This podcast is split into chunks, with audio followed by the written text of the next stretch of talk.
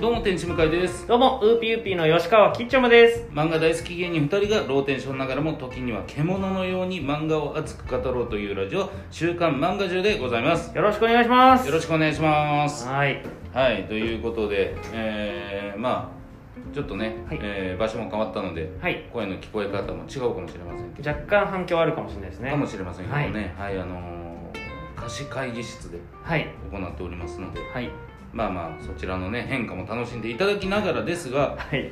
さあ、えー今回はおすすめ漫画の感想会でございます、はい。以前ですね、えっ、と、僕、えー吉川きっちょむがルリドラゴンを紹介しまして、向井さんが、えーふつつかな悪女ではございますが、はい。ですね。紹介させていただきました、い、いですか？僕から感想をしゃべらせていただいて、はい。あのルリドラゴン読んだんですけど、はい。ああのねめちゃくちゃかわええやんです めちゃくちゃ良かったもう、その、第一声が出るぐらいに可愛いってことですよね。うんもそう最高。はい。あのね僕まあどっちかというと確かにこの「ルリードラゴン」っていう作品はあのー少年ジャンプ」に載ってたっていうことのエッセンスの強さはい。がすごいなと思ったんですけど、うんうんうん。何もなしに読んだ時にはい。それこそキッチンも言ってたけど本当に僕漫画タイムキララとか4コマの萌え系雑誌好きで毎月読んでるんですけどはい。あのー全くそれなんですようんうんうんうんうん。萌え4コマで全然あるんですよ朝起きたら、はい。えー角生えてた、えーまあ例えば別の作品で言うと朝起きたら、えーああなたインキュバスだったのよとかあそういうような作品って、まあ、萌え系4コマでもあったりするんですよ、はい朝起きたら何か変化うん。してる。の中の、えーまあそういう意味では設定自体はまあ今まであった萌え系の中でもまあ特化してるかって言ったらそうでもないんですけどはい。設定自体はね。はい。でもやっぱりこれがさっきも言った通りはい。これが少年ジャンプでやってるっていうはい。この当然ルリドラゴンの作品としての素晴らしさもあってプラスこの少年ジャンプが、うんうんあやばいここも受け皿にしてきたかっていうそう。その雑誌の深さはい。すごいですよね。めちゃくちゃ感じたし、うん。うん、なかなか本当に多分、えー僕は当時のジャンプのうん。ネットの評価知らないですけど、はい。おそらくえなんでこれがジャンプでってなったんだと思うし。なったところもありそうですよね。でうん。それが多分プラスの意味でうん。うんこれを載せるっていうことの少年ジャンプの器の大きさプラス、はい。これを少年ジャンプに載せる作者の方のうん。腕のすごさです、すごい。これはね本当にすごい。うん。でこれが双方回り回っていって上に上がっていってるより評価を高めていってる感じがしたんですけど、うん。でプラスあのー内容読んでもらったら分かるんですけど、はいあのー皇帝の美学というかうんうんうん。全ての出来事をはい。その、えー周りがどんどん肯定していってはい。で本人もそれに感化されて、えー角が生えたうん。火を吐いちゃう、えーそういう部分を一つ一つ肯定していくってはい。実はやってることがこれが少年漫画じゃんと思ったりする作品でもあるんですよ。確かにコンプレックスとかなんかそういうのをまあ受け入れうんてそう。前向きにいくと。そうそうそうそうう。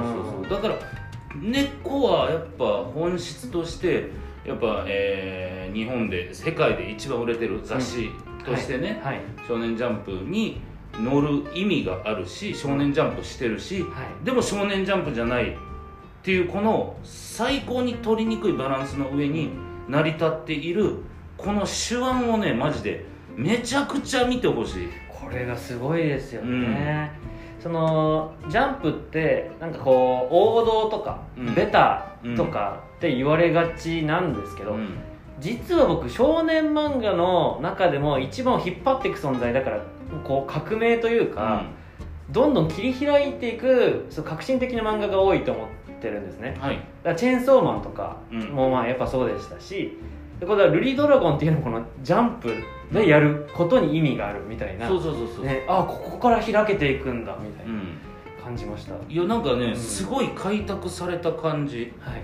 これマジでいや、うん、いろんな萌え4コマ読んだからなおさら思いますけど、はいはいマジで作者の方すげえなと天才だなというか。日常描写のなんか力量がすごいですよ、うん。もでう、うん、萌え4コマとかにある「はいこれで終わりね」だけじゃないじゃないですか。当そうですね。然1話読んでえ次どうなるんだろうって引きもしっかり作りながら、緩やかに物語を進めていきながらもあの日常の雰囲気を出しながら、誰もお傷つかないまあ一巻においてですよ、うんうん。その幸せな世界を描いているっていうこんなことできないけどなと。いやすごいですね、うん。踏み込み方もこう危うくやっぱちょっと傷つくかなみたいなドキドキってしてももう一歩踏み込んでみたらああなんだそういうことか、みたいな場面もあったりするじゃないですか、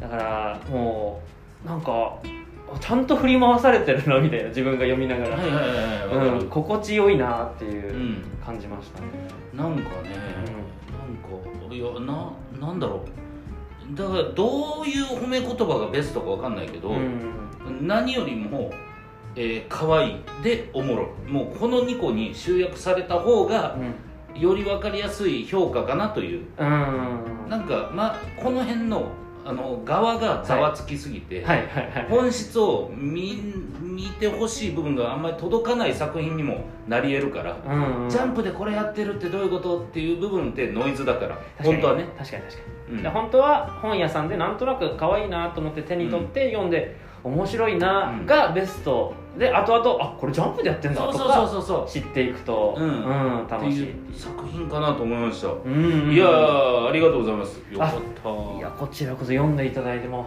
で今なんか売り切れ続出みたいですね。はい。そりゃそうか。でも発売してからもう破格の売れ行きらしくて。いやそりゃそうだよ、はい。もう素晴らしいですよ。いやいやもう教えていただいては何よりだありがとうございます。はい、えーで僕からはですね、はい。えー、ふつつかな悪女ではございますがはい。ですね。はい。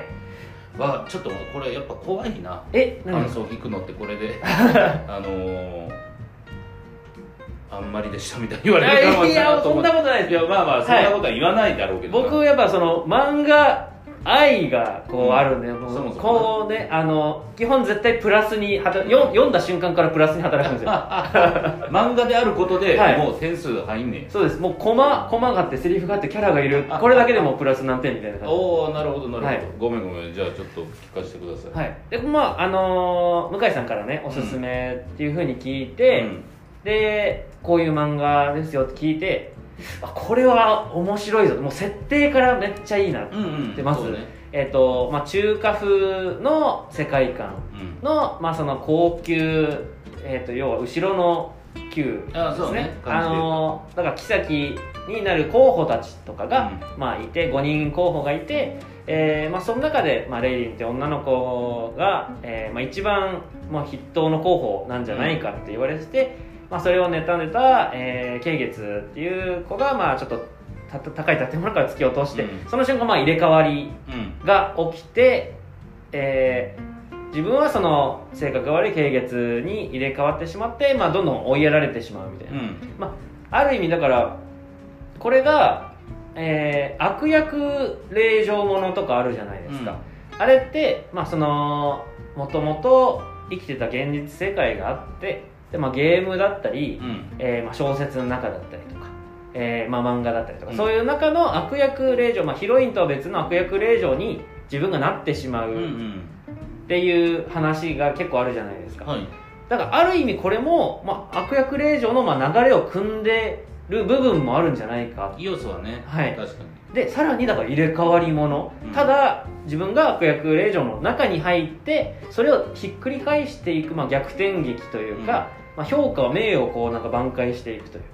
だけじゃなくてうん。入れ替わった相手が自分の中に入っている。うん。っていうのがこれすごく魅力的な設定だなと思って、うん。さらにそのなんですか高級っていう、まあ、かなり政治の場じゃないですか。はい。その誰が、まあ、その殿下の、えーまあ、き制裁先になって、うん。まあ、でも子孫をこう産んでいくのかみたいなとか、でその家のバランスとかもありますし、だからこれをなんか政治劇でもあるし、みたいな。はい。かといってじゃあなんかその小難しいのかって言ったら、うん。全然そんなことなくてうん。その主人公のレイリンがめちゃくちゃメンタルがもう鋼うん。もうめちゃめちゃ強いじゃないですか、うんそのもう本当畑ねもう自分で自分の手で畑耕したりとかそうそうねあ薬の作ったりとか。入れ替わり前ははい。体調が良くない芳しくないからうん。できなかったことをはい。全部やってやろうっていうね。そうそうそう、うん。それをもうなんかそのポジティブすぎて本当に自分もなんかポジティブになれるって向井さんおっしゃってたのがもうマジで分かって、いやこれはいいぞ、うん。これは確かにアニメ化しそうだぞっていう、うんで確かにこの漫画がすごいでも7位とかでしたっけ？ど、でも入ってきたのも結構納得。でまあえーっとまあだから全体的に結構女性読者が多いかなともそうだね。思いましたね少女漫画の設定に近いんだろうなとはいうんでまあその、まあ、メインのこうヒーローっていうかその、まあ、男性の、えーまあ、殿下がいつつ、うえーまあ、同じようにというか、えーまあ、ちょっと追いや追いやられてるというか、その、まあ、殿下の、えーすごい僕ずっと殿下って言ってますね、まあ、殿下のその、まあ、いとこうん。である、えっと、処刑人うん。というか、まあいるじゃないですか。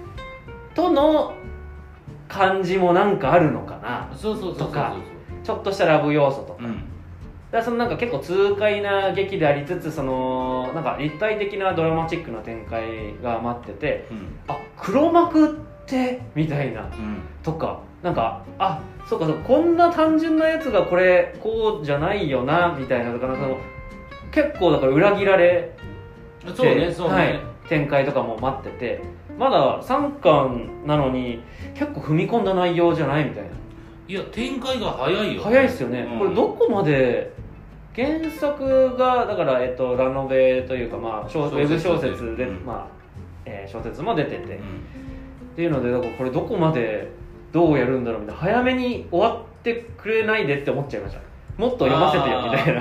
いや結構だから情報だけで言うと対策になるペースというか、はいはいはい。まあ、超対策になってもおかしくない、うん。その入り組み方というか、はい。物事がねなんだけどサクサクいくからそうなんですよね。そうそうそう。だからめっちゃ読みやすいけど、うん。でも不安になる部分もあるからね。こんな進んじゃって大丈夫みたいな、うん。うん結構ハイペースじゃないみたいな。あうん。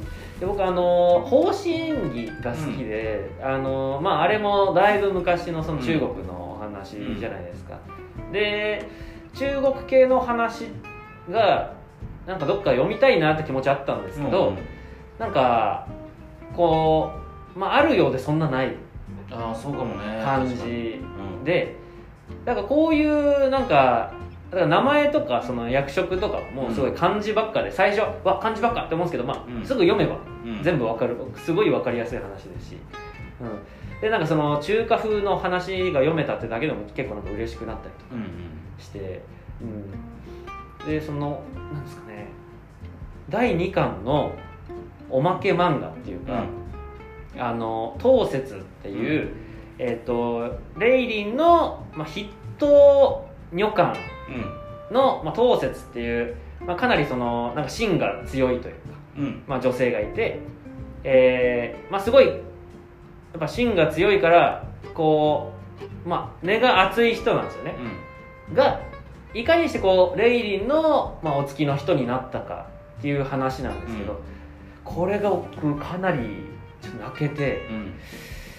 めちゃくちゃいいなみたいな。このね言ってもスピンオフ的な部分ですけどね、おまけの話なのうに、ん。レイリンっていう女の人が、まあ、すごいそのめちゃくちゃ可愛い美しいうん。人ではあるんですけど、まあ、病弱うん。で、まあ、麗しい方なんですけどそれでもこうそこじゃないんだよね魅力はこの人の。うん。っていうのがその当節の目から映されてあこの人の「ありがとう」は「さよなら」って意味なんだ。